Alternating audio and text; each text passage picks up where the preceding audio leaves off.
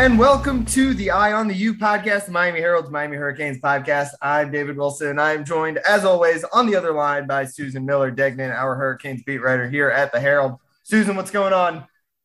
Uh, a little, little tired. Yeah, Little- late night last night. Yeah, it was a little bit late, late or early. I don't know which one. Yep. Yeah, so we are recording uh, this Friday morning after uh, another Miami loss on Thursday night. Uh, Hurricanes now two and three on the season, zero and one in ACC play, and have lost five straight against Power Five opponents after um, one of the most devastating losses yet in a uh, in a Manny Diaz era filled with them. Um, I don't know if it stacks up with FIU loss or Louisiana Tech loss from Manny's first year, but uh, Miami obviously um, played one of the worst first halves we've seen from them, um, especially considering the competition. Virginia had been 0 2 in ACC play. Uh, Miami manages 10 yards in the first quarter, uh, down 9 7 at half, and it was not nearly as close as the score indicated. Um, but then Tyler Van Dyke making his first real college start. Obviously, he started last week against an FCS opponent, uh, but his first game against like an FBS school, um, he starts off really rocky, but then kind of gets going in the second half. Uh, throws a really nice touchdown to Mike Harley. Uh, has a incredible touchdown run in the fourth quarter, um, and then he and Cam Harris and Jalen Knighton uh, get the offense rolling on the final possession. Miami down two when they get the ball back uh, at the 10 yard line, I think, right after I think it was a, yeah, I want to say it was the 10. Um, gets Miami all the way down inside Virginia's 20 yard line. Um, end up settling for the field goal at the buzzer, a short field goal, 33 yards. And uh, Andres Borregales, the 18 year old freshman kicker, um, who had already missed one from inside 30 this year. Uh, also made from outside 50. Um, so, you know, he's a freshman college kicker who's going to be probably really good here, but still a, a college kicker. Clanks it off the left upright. Miami loses, goes to two and three on the season.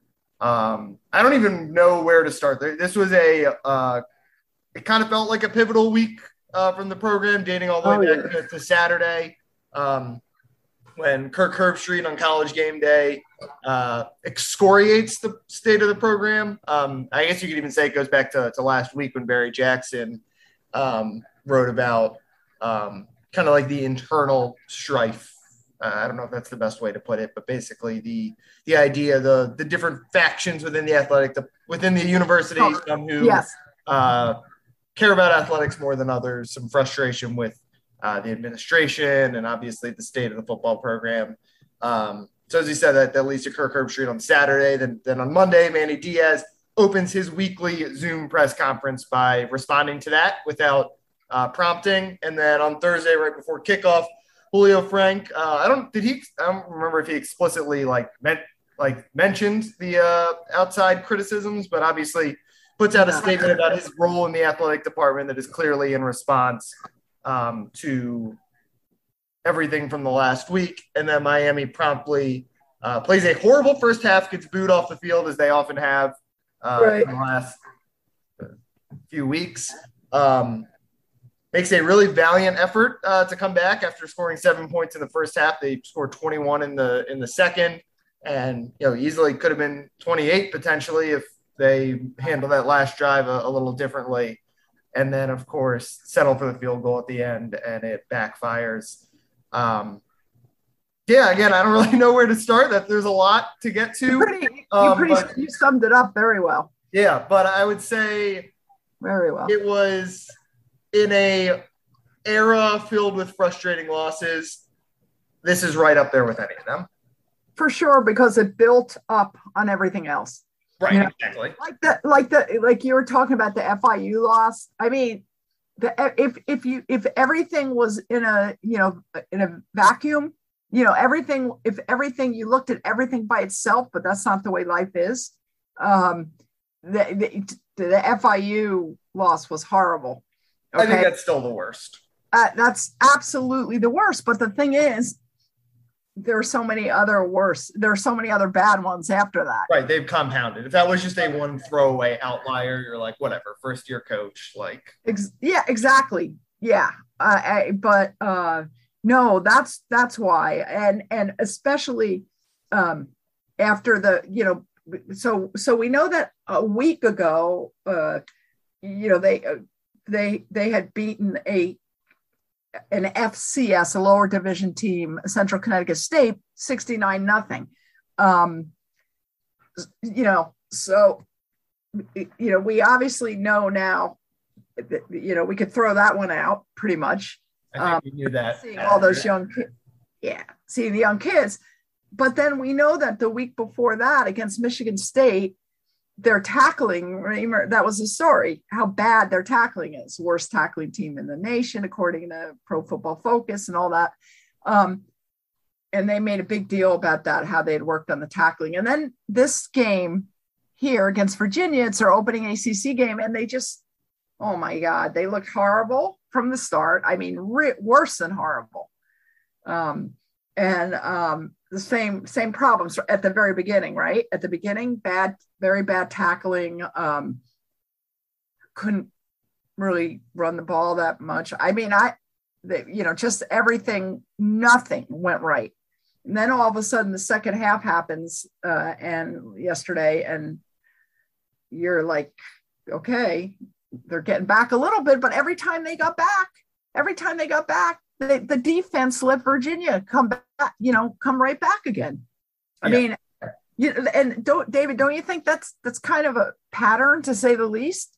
Like Miami. Yeah, I mean, it feels like it's a pattern. Yeah, I mean, whether it's that, like I don't know specifically, like if you would look at uh, the numbers, if the Miami defense is like statistically worse after a touchdown.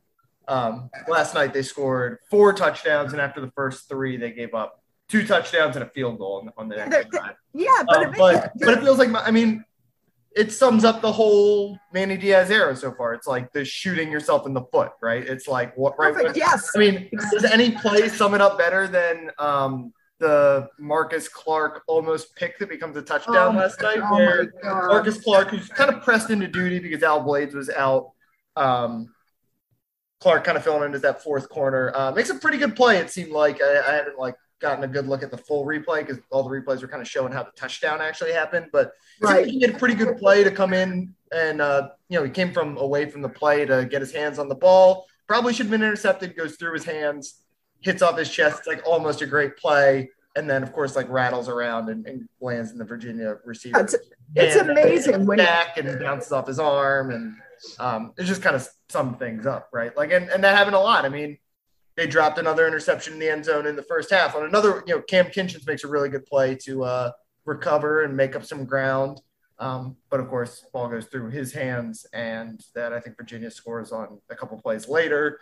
Um, you know, there's it felt like there were like 15 instances like that last night where like it was like Miami almost did something great, couldn't quite finish. I mean, you could even talk about the the persistent third down issues on defense, right? Like how many times were they in third and seven, third and eight, third and nine, third and 10, and um, almost sacked Brennan Armstrong. And then he gets, gets loose and scrambles for a first down. It happened a couple times. Like right. it, was like that all night. And it's been like that for really feels like three years, basically. And really even going back further than that, probably. For sure. I mean, I'm looking and they were, uh, um, Virginia was nine of 18 on third down conversions and Miami was five of 15. Uh, but yeah, I mean, uh, it's everything you said is right. Totally, completely frustrating. And, and Miami, like I said before, worked so hard to get their touchdowns. It never, it, it feels like it. I don't know. Maybe I'm, I mean, I know that Cam Harris had, you know, some big runs that he broke through and stuff, but it, it just to me always seems then right afterwards, boom, boom, boom you know the yeah. defense comes out i mean I, everything is it's it's yeah it's the timing it's everything compounded like you said and um now they're t- that was their first acc game so now they're 0 and 1 they they have to win the rest of them um because for the thing is virginia uh you know virginia i think was Oh, were they 0 and 2? Yeah, they're in last place. I mean, Yeah. well, they were, I guess. Now Miami's tied for last. Yeah, I think um yeah, Vir- Virginia is oh three and two overall now and one and two. So they still have two losses in the ACC and Miami it almost feels idiotic saying that Miami still can win the it's hilarious ACC. You know, because just the way things are and the way things are going, it doesn't seem like it's logical, right? Or rational. But the ACC is all jumbled up. And yeah, uh, the ACC is not rational. So, no, it's not. And I, you know, it just doesn't like, do things just get better all of a sudden? I right, don't that's that's the thing, right? I feel like we've said it after every game this year. Um, pretty much is like you know after the after the Alabama game, we came on and we said, all right, like I, I think both of us were like kind of throw that game out, but like Miami's got to play better, right? Like it, Mhm. and then they come back against Appalachian State, pull that out, and we had the same feeling like that was pretty ugly, but like Miami's in, you know, like you got to play well to they're if they play that way again, they're not going to win 10 games, but like the goal this year was still win 10 games basically. Uh, and then they come back against Mich- against Michigan State and they lose there. And we're like, all right, there, there's your wiggle room. Now you have two losses. Like, you know, if they come back and win all their games and play well and win the coastal, then like, hey, still pretty successful season. But again, after each of those three games, except maybe the Alabama game, because I think it was so hard to take anything away from that game. Um, we, our feeling was basically like, if if they play better, then then they can still accomplish all their goals. But there were no signs out of those early games that they were going to play better. Um, and I think you could probably say the same thing about this Virginia game tonight. Now, obviously, three losses or last night, sorry, uh, three losses. If if they win out, they go nine and three, win the coastal, um, and you're like, all right, like like just in a vacuum, that would have been pretty close to acceptable. I think there's some people that want like ten wins or bust. I think nine probably Uh, no. sense. I never thought Not- 10 wins. Everybody nine- always says that. Right, nine in the coastal was probably your goal, like your Right. uh, your reasonable goal, which again is still in play, but we have not seen any signs of that being a realistic goal at this point. And I guess, we, yeah, and the, the thing in Miami, God, they, they lay eggs on national TV. So, um, you know, it's a, which compounds it also, I think. You know, every you, forget it. They don't have any so outside support. I well, they probably do. It's you know, I it's just the, the people we hear from, and I don't know if they have a lot of outside support at this point. yeah, I mean, it's totally understandable. Look what they look at their performances and what people see. You know, yesterday was you know the national televised game. Um, so it, it just everything adds to it. Everything, the perception, the outside perception, everything adds to the pressure on Manny Diaz um, and whether he'll survive this season. Um, I I mean, I don't. We'll see what happens. I it's it probably unless something happens. Well, it's like what we keep saying, right? If they expect. turn it around here and go nine and three and win the coastal, yeah, he's going to be the coach again next year. Yeah, right. yeah. I, But if they I- if they continue to play the way they played last night, they're going to go six and know six. what? And Yeah.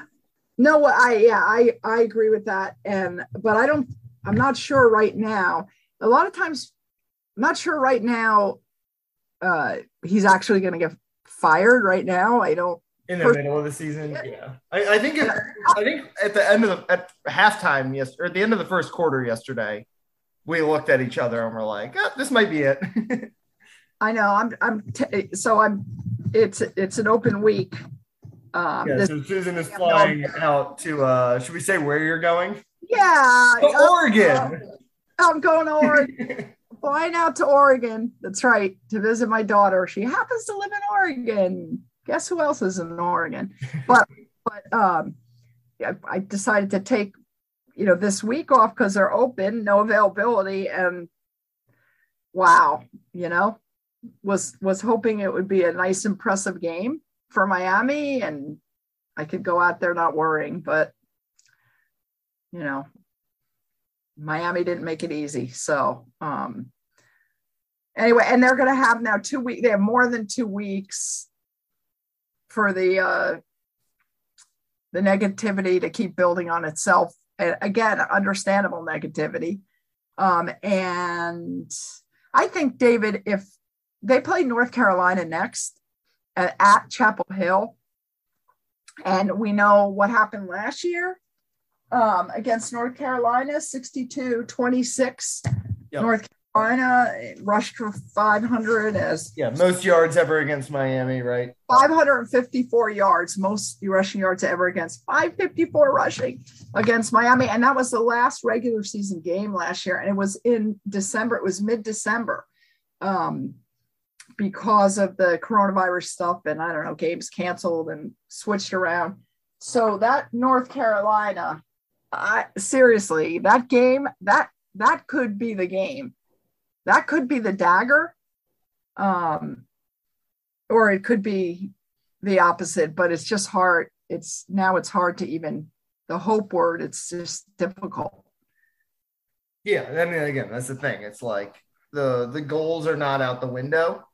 And obviously that's what Manny Diaz and Zach McCloud and all these players were saying after the game last night. But um, you know, you they're, they're just not good enough, right? They're right now they're not playing well enough to think that anything more than six wins in a bowl game trip to Shreveport, Louisiana, or whatever is. Uh, oh please no.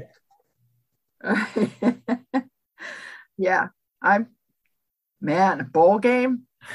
Bowl now. Woo. Yeah. And obviously, uh, as we mentioned up at the top, it was Tyler Van Dyke's first start. Like we, you know, we know D'Eriq King is uh, still probably going to be out for a little while with a shoulder injury. And um, we, we found out uh, oh, yeah. the game yesterday that Jake Garcia is out, and then found out he's out until probably November with a with an ankle injury. Um, oh my so God. Tyler Van Dyke, like they had to roll. You know, if Ty, if Jake Garcia is on the sidelines there, and, and Tyler Van Dyke starts the way he did on Saturday, or sorry Thursday, he probably doesn't get the chance to lead that comeback. That that comeback that fell just short. Like now, now they're yeah, and I, I, I think Tyler Van Dyke looked pretty good uh, once he kind of got settled in in the second half. Uh-huh. Um, I think Tyler Van Dyke is clearly a starting caliber Division One quarterback. Um, but uh, you know, you you don't have a lot of backup plans there, right? You don't if no, I mean that's really scary. Plan, which that was a, a, nice position that Miami was in at the start of the year, right? Where D'Eriq King was your yes. starter, who obviously, like, I think Miami, there were definitely a faction of Miami fans that were frustrated with D'Eriq King. And coming out of last night, you should never take D'Eriq King for granted again because uh, Miami does not lose that game if he's in there quarterback. I don't think. Um, oh, hundred percent. But then and not, you know, not not to take anything away from Tyler Van Dyke, who, as I said, is it still a looks like a starting caliber Division One quarterback. But like, you know, uh, it, it feels like everything we felt good about this team from the start of the year, either because of injuries to D'Eriq King or, or even the offensive line, um, oh. is like there's everything that there was to feel good about at the start of the year is not a positive anymore, and, and everything you felt bad about at the start of the year uh, is still a, a, pretty big negative. The only thing I think that that is a real positive coming out of last night is like some of these freshmen are look clearly look pretty good. But again, like that was the the last card Manny had to pull, right? Like that was yep. after everything was going wrong with with the vets struggling. His card he could play was like, all right, we got to play these freshmen. Maybe they'll make a difference. And like they all have moments, right? I, I mentioned Cam Kinchens making a good pass breakup in the end zone. Um, obviously James Williams has uh, really flashed uh, over the last three plus weeks here. Mm-hmm. Um, Leonard Taylor had a couple incredible plays last night. Um, Smith was was pretty exciting last night. The couple of times he got the ball in his hands. Um, Romello Brinson was out there a lot and dropped a huge pass on third down though. Like yeah. Now, these freshmen are all flashing, but like they're they're not the answer right now. They're they're hopefully Miami for Miami they're the answer in the future, but like that was the last card Manny had to pull, and it didn't work either. So uh, now I don't know what you do. You know the what you said about Jake Garcia is true. I mean about the quarterback situation. Um, you know, D- D'Eriq King was out there on the field warming up, and he was very lightly kind of tossing the ball you knew you, you knew not not just because he was wearing sweatpants and you know dressed differently that he couldn't go. And we had heard that anyway. I did i hadn't heard no one had heard that jake was hurt. And um you know to, which which happened in the last game yeah they didn't realize it. I guess they said whatever it was his ankle swelled up that night. Yeah, it might have been that 45 i'm not i'm not being funny. Everybody was laughing but it could have been the 45 been, yeah. Um that jake had that great run that he talked about wearing the brace and all that. Um yeah i mean that's that's really scary because it, it, when when when manny diaz says that he's out definitely through october maybe through november maybe excuse me into november and then manny says after that uh we're hoping we'll get him back by the end of the regular season all of a sudden right? Now that's at the end of november. Yeah and and, you and tyler and and who knows about D'Eriq i think that, you know we've heard that D'Eriq's shoulder injury was substantial, whatever it is. Uh, he was tossing the ball around. Yeah, I mean, we are going into a bye week where they have 16 days between games, so like, true. this true. is a, an opportunity where he could get uh, healthy, but right. Again, but I, I, he could, but I, I have a feeling he has something wrong with his shoulder. Like, obviously, is something wrong, but it's more than just like a deep bruise or a. I think that I don't know. Um, I don't know because it's his throwing shoulder. Right. You, you, get hit once, you get this offensive line. I'm sorry. I'm sorry, but I mean, Tyler Van Dyke was sacked four times. Uh, you know, D'Eriq King, you know, between the knee, rehab knee, and whatever, eh, you know, he tries to escape and he gets slammed to the ground. It takes one time. So I, I and Tyler has basically there. You know, Peyton Matocha is a scholarship quarterback, but he's he's not the future. Um, they they they're at. I mean, after Jake, you know, they like they came into the season with Jake and Tyler being really like we thought, oh, they're really deep, you know, at quarterback. They've got nothing to worry about at quarterback, and all of a sudden they do have to worry about quarterback. So, yes, nothing's gone right. Yes, the offensive line has not been impressive to say the least, and um, yeah, North Carolina is a must. Do you, by any chance, want to go over the end of the game? Because they're, I mean, the, your thought of them. oh yeah, just the idea of them settling for the field goal rather than going for the touchdown at the end there. Yeah, on the, you know, right. Uh, there were some timeouts called. Uh, UVA took took took a couple timeouts. Um, yeah. And so I, I don't think this is a you know I have what I would do and um, I think it's probably pretty split on what most play coaches and people and fans would say what the smart decision is there. Um, I, as a rule of thumb, never trust college kickers. Um, and especially, you know, Andres Borregales is like good. Like he is a good college kicker already. He's 18 years old. He's going to be a Groza contender potentially at some point in his career, just like his older brother was. But he's right. an 18 year old kicker and has missed a 27 yard field goal earlier this year. Um, yep. I know, you know, I, I, know a lot of people probably in hindsight are like, why were they, why did they settle for the field goal? But then probably if you went and looked at their tweets, they're like, all right, we're settling for the field goal. That's good. Um, but to me, you know, you get down to the, the 14 with a minute and a half plus left. Um, you run it twice, which I, I was totally fine with to make Virginia burn their last two timeouts.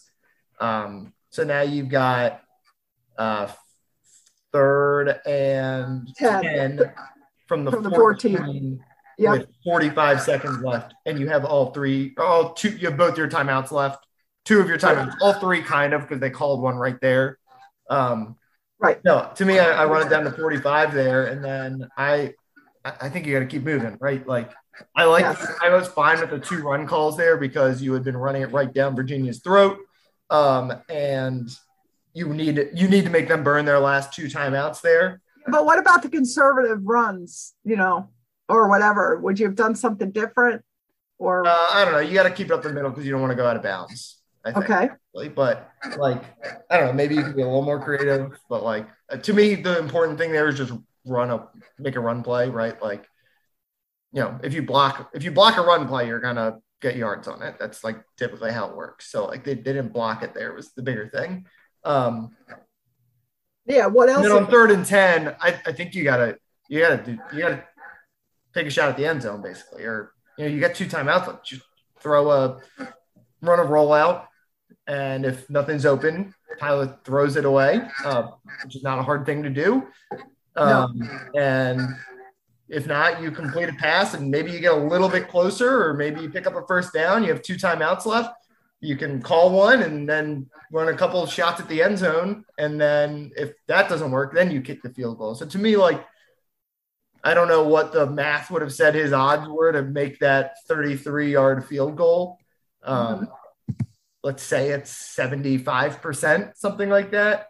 Um, to me, like, that's pretty good, but like, if you score a touchdown there, your odds jump up probably to over 80. And obviously, like, you're gonna, like, it kind of makes your, in the way Miami set it up, like, their best case scenario was they have a 75% chance to win. The way, to me, like, I, I want to make that my worst case scenario. I want, I want to, that, that, that should be the backup plan is to go with a, a kicker. It's college football. Like, it's, how many times have we seen kickers miss easy kicks? Like, if, every weekend it happens with good teams with good kickers. Yeah, I, I mean, well, I think yeah, obviously Anders Borregales knows he's going to make that kick, like right, I weird kick, but like I don't know, like it just was another decision I disagreed with.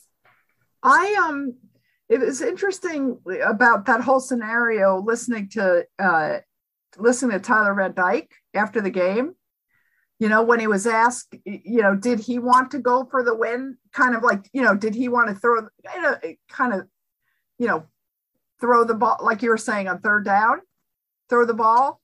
Uh, you know, was the team fighting for, hey, let's try to get in the end zone kind of thing? And he said, he said, yeah, we we're trying to score by running the ball.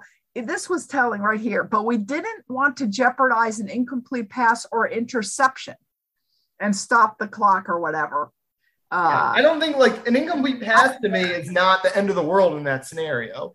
Let's right, say, it, let's say he said interception. He said the word. Yeah, no, I know, I know. I mean, that's obviously yeah. the risk there. To me, yeah. an incomplete pass is not the end of the world scenario, and I think you can basically avoid an interception. Like, you know, if nothing is open, just throw it out of bounds. Like, don't force anything. Um, but to me, an incompletion, like yeah. You run a play with 45 seconds left, that gets it to like 39, 40, basically. Then you kick, the, kick the field goal, that gets it down to 37. If you can't stop them, then like uh, I don't know. Like, well, here's the thing. Here's the thing. Your scenario works in hindsight because if he doesn't throw the pick, of course, because because um because Van Dyke, excuse me, that that third down, third and ten from the 14 they centered the ball right, so he rushed. He lost two yards yeah. for for Andy, um, but uh, you know they could have um, before that. You know, if they would have thrown it, they still would have been, but it would have been an angle. They would have been. Yeah, to me, like the set losing two yards to center is probably worth. Like they're doing what Andy Borregales wants there, basically. Like to me, that's uh, that's. Uh, that seems like an easier kick. In college football, where the hashes are really wide, like losing two yards to center it is a worthwhile trade off, I think. Right. I don't have a problem with that. But all I know is it's going to be. Hopefully, it's a good week for me in Portland, and um, and uh, not too bad a week for the Canes. But I, I'm not. Yeah, we're we're not going to. We we have no access really, not much access um, given by UM for this week. So who knows what's happened in the background? We'll we'll be we'll be snooping around and trying to find out. Um, and yeah, hopefully this next podcast will be a little more positive from North Carolina. We're both heading to North Carolina, right? Yeah. So. Get ready for the greatest roast of all time the roast of Tom Brady a Netflix live event happening May 5th. Hosted by Kevin Hart, the seven time world champion gets his cleats held to the fire by famous friends and frenemies on an unforgettable night where everything is fair game. Tune in on May 5th at 5 p.m. Pacific time for the Roast of Tom Brady, live only on Netflix. You ready? Showtime. On May 3rd, summer starts with The Fall Guy. What are you doing later? Let's drink a spicy margarita. Make some bad decisions. Yes. Audiences are falling in love with the most entertaining film of the year. Fall guy. Fall guy. Fall guy. That's what the poster said. See Ryan Gosling and Emily Blunt in the movie critics say exists to make you happy. Trying to make it out? Nope. Because I don't either. It's not what I'm into right now. What are you into? Talking. Yeah. The Fall Guy. Only in theaters May 3rd. Rated PG-13. All right, uh, let's let's wrap up by just talking about. Uh, I mentioned it all at the top, but basically just everything else that has happened uh, around the program in the last uh, week or whatever. Um, obviously, I mentioned um, it started last week, right? Was that when Barry's story came out last week? I guess must have been. Yeah. Um, I don't know. How would you sum it up? I tried to sum it up at the top, but I don't know if I did a good job. How would you kind of sum up the the big message from that that story? The big Oh. takeaway there From starting with with Barry's story he wrote last week. That kind of Oh. triggered the response from Kirk Herbstreit, Manny Diaz, and ultimately Julio Frenk. Oh yeah, it was he talked to people off the record. You know, um, I think former player and a, maybe a board of trustee member, um, and you know people inside the program who just uh, you know have lost you know lost lost faith and uh, in in UM and you know Blake James. Um, uh, hasn't been a, it feels like hasn't been a strong Blake James hasn't hasn't come out and and said anything um, because I think uh, I think he's un, he's definitely under fire also um, uh, and that Julio Frenk uh, is not you know the president of the university uh, you know people isn't really that involved with athletics.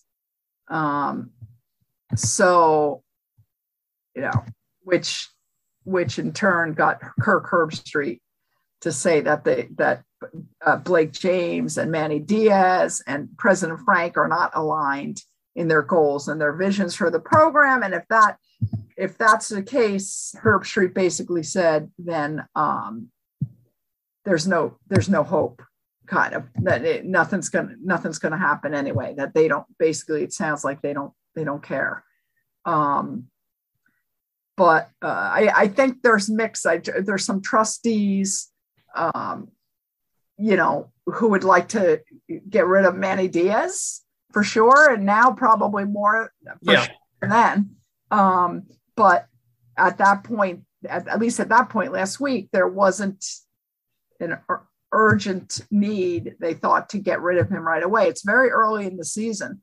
Um and that some people this is all barry's story. Some people uh you know ha- ha- that blake james does have some support um by president you know frenk but not by everybody and um and that's it. It's it's been very quiet. It's been so weird. We've tried to get blake james um and you know maybe again i'm i'm heading off on vacation but may, we have tried to get blake james and i just i kind of feel that maybe a statement's coming out and like my my thought was after you know if blake hasn't talked to anybody maybe he'll put out one of those you know one of those Yeah. statements like like president frenk but not like that one more succinct and just talks about the football program and his confidence or whatever. I I I, I kind of felt a, a statement coming, and I still kind of do from Blake Yeah, I wouldn't be surprised if something comes saying that we we you know we that we're very disappointed. Um, this isn't what our expectations, and I don't know some way couching it. But the real the real the thing is that he's in trouble too.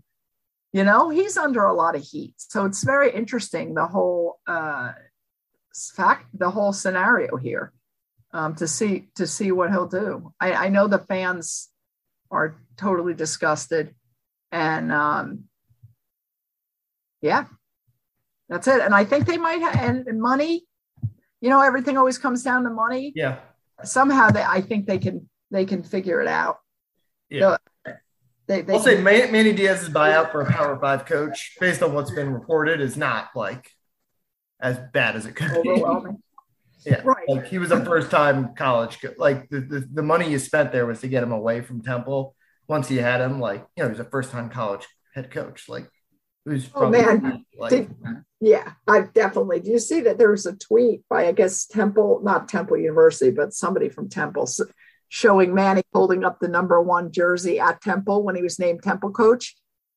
Well, before he left there after a few days or however long it Yeah. was to go to uh to go to UM, and it said something like karma. yeah. Although I'll say it has not worked out for Temple exactly either. It Well, It hasn't worked out for anyone. Temple lost 61-14 to Rutgers earlier this year. Like it's it's not going well up in Philadelphia either. Um, oh my god. what what do you think of? I mean, the Kirk Herbstreit thing on, on Saturday. I wasn't at that game because I was out in um, in Vegas covering the Dolphins. Um, but I, I texted you. I think when I saw that come across my Twitter, like, just what what did you think when you saw that happen on College Game Day? um it was it was kind of uh it was i thought wow Yeah, And it Uh, clearly has been like a turning point in like the oh yeah definitely because i think um I, I think kirk herbstreit to me has always been um kind of a kind of a, a, a miami supporter I, I think so he's always really for years kind of been a fan a fan you know what i mean. he likes when they're good, right? He knows that Yeah. they should be. but he's not a he's not a basher No, he's definitely not. I mean, he played for Yeah. Ohio State, so I know people like don't like him because of that. But like, yeah, Ah. he is a. Uh, i like him well, I'm saying Miami fans, but yeah, I'm saying. Uh, and desmond howard too who put who said they look like Desmond Howard lives in Miami, right? yeah and he said that they look like they're not trying and stuff i don't they definitely look like they're trying to me that's the thing i they definitely do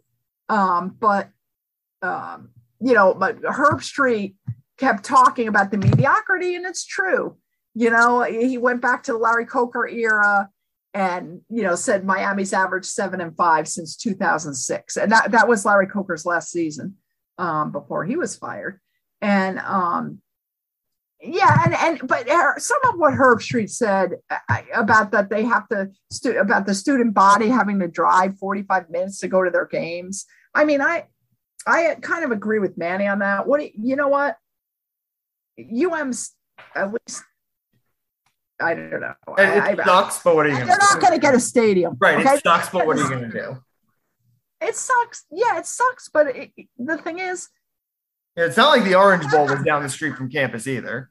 Exactly. Exactly. And hard it, true. And Hard Rock Stadium, I mean, it's a pretty nice stadium.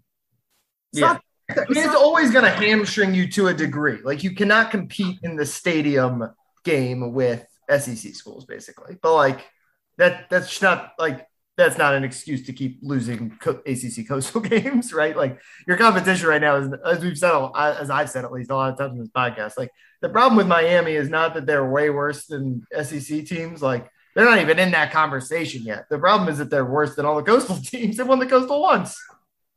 yeah. Yeah. They kick coastal. oh my God. Yeah. I anyway, I so you, the Herbstreit thing, I, I some of it was true. He he changed the meaning a little bit of Barry's article and he added some stuff did. I thought wasn't really, uh, it didn't really matter that much to me. I mean, that's an age old thing about the stadium. Yes, yeah, yeah. That's not keeping Miami from being good. Um, and uh, and and he talked about the, I guess, the facilities. Or, but um, you know, Miami is getting bad. They're never going to be Alabama or the major money programs with facilities, but they've done they they have done a lot, David. They and they Oh yeah, I mean, even since I was, I think the IPF was getting built when I moved down here. Yeah, I mean, yeah, it- yeah, uh, the IPF and and, the fact they didn't have that before was like insane. Yeah, know that's amazing actually, but they're you know they're they're doing things, and I I, I don't know if that's enough to keep keep good players out. Uh, I think I think it comes down to how they play. I, I think it comes down to the kids they recruit and you know and and coach and uh, the the teaching of these of these athletes by coaches and um, yeah there are really good athletes here maybe it's the evaluation of talent um, but it does come down manny diaz is right it does come down to people and how they play how they play so Yeah. people and how they play and how they coach, right? Like you said, like yes as, as we've said a lot of times, the fact that these upperclassmen, this 2018 class that are seniors now and was a top 10 class, recruiting class, I think. The fact yeah that like oh god yeah the fact that none of those guys are like like I just was looking at Mel Kiper did his latest uh like uh big board with his top 10 at every position and Miami doesn't have a single player at any position. And like, you know, coming out of high school, Mark Pope is a top 10 wide receiver. Um, Al Blades was a top 10 cornerback. Nesta Silvera was a top 10 defensive tackle. Um, right so obviously Greg Rousseau was part of that class.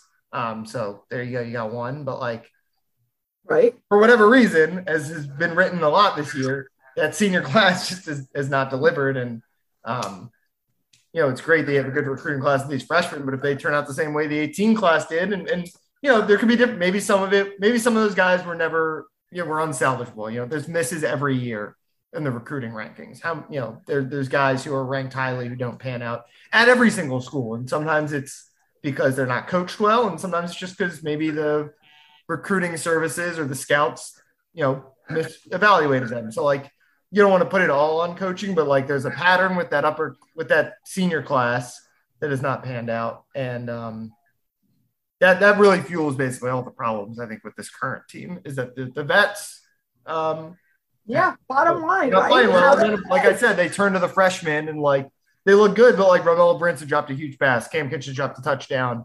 Uh, James Williams, um, yeah, I, I'd have to look at the the video again, but sure seemed like he was out of position on that long Virginia touch, like 25 yard Yes. touchdown run. Um, yeah he, he missed a tackle yeah, right Leonard Taylor missed a tackle on a, on a long run. Like th- those guys clearly look good, but like they're freshmen, they're gonna make mistakes. And the fact that this they're not supposed to be on the field. If, if everything went well, you'd be having this great senior class and you'd be contending for a college football playoff in the ACC. And right now they're just not there because of that. Yeah, that's the bottom line, David. If they if they were winning, uh, we wouldn't be Right. Yeah. Yeah. doing a podcast like this. But I'll say the as I said, the, the Kirk Herbstreit thing felt like a turning point because you know Kirk Herbstreit was not saying a lot new there, right? Like it's stuff. Well, obviously a lot of it was based on Barry's reporting. Um, Right. A lot of it is things you could. yeah, We get tweeted at us every week from my frustrated Miami fans. Um, but it's a lot easier for the university to ignore complaints from fans when, when people are showing up and buying merch. A lot. It's a lot easier for them to ignore reports from the local media when you know we're getting a couple dozen thousand people reading our stories um, than it is to ignore a Kirk Herbstreit rant that goes viral and you know hundreds of thousands of people are watching it on Saturday and then literally probably more than a million people like saw it on social media because it went viral like it just becomes impossible for them to ignore once And then watch and then and then watch the game right and then they watch the on game Thursday night. The I, I usually it's the only game. I mean, there might be an NFL game, but in college usually that's the only game, right? Thursday. Well, there night. was an NFL game, but yeah, I mean, clearly a lot Yeah. of people are watching. It was a Jags game. Like a lot Yeah. of people are watching Miami on. But what I'm saying is the college fans watch the Thursday night game. Okay. And that's boom right there. That just, uh, and I obviously I, we weren't watching, we were watching the game. We look up every now and then. And, and I don't even know if they replayed the Herbstreit thing. Probably not. But um, yeah, that was all the proof you needed that game. Yep, and I think that's about as good a place to wrap up as any, um, unless you have any final thoughts uh, as we head into this bye week. Um, my final thoughts. I feel like we're going to finish recording and be like, oh, we definitely forgot to talk about something because it was one of those weeks. um, Yeah. But I, I don't know. I think everyone gets the situation by now, right? Like we're, we're not exactly treading new ground on this podcast either, but um, yeah i well i mean my final thoughts are i hope miami gets healed and has a better showing against North Carolina. Um, but it's hard to be positive right now. That's my final thoughts. Yeah, they've not. There, like that. That's a good way to put it. There, there are not a lot of reasons to be positive about this season. There's always reasons to be positive, you know, but there's Well, there's- not yet. Not yet, and it's no hard to reason be positive. Yeah, it's and it's hard to keep writing things like, well, at least they have the ACC uh, ACC games now coming up. Yeah. It's the uh, What the do we say now? At least, they have, at least they have the North Carolina team that ran for 500 and something yards on them. Yeah, maybe they can get revenge next uh next Saturday. Yeah, but that sounds kind of shallow. Yeah. All right. Uh, you can follow Susan on Twitter at S Miller Degnan. Uh, she is heading out to Oregon to um, spend some time with not Mario Cristobal, but With my family, with my daughter and her family. Yeah, not not Mario. Uh, let's hope not Mario. uh, you can follow me on Twitter at DBWilson2. Um, yeah, that's about it. All right, let's finish there. Uh, thanks as always for listening, um, and we will talk to you guys next week.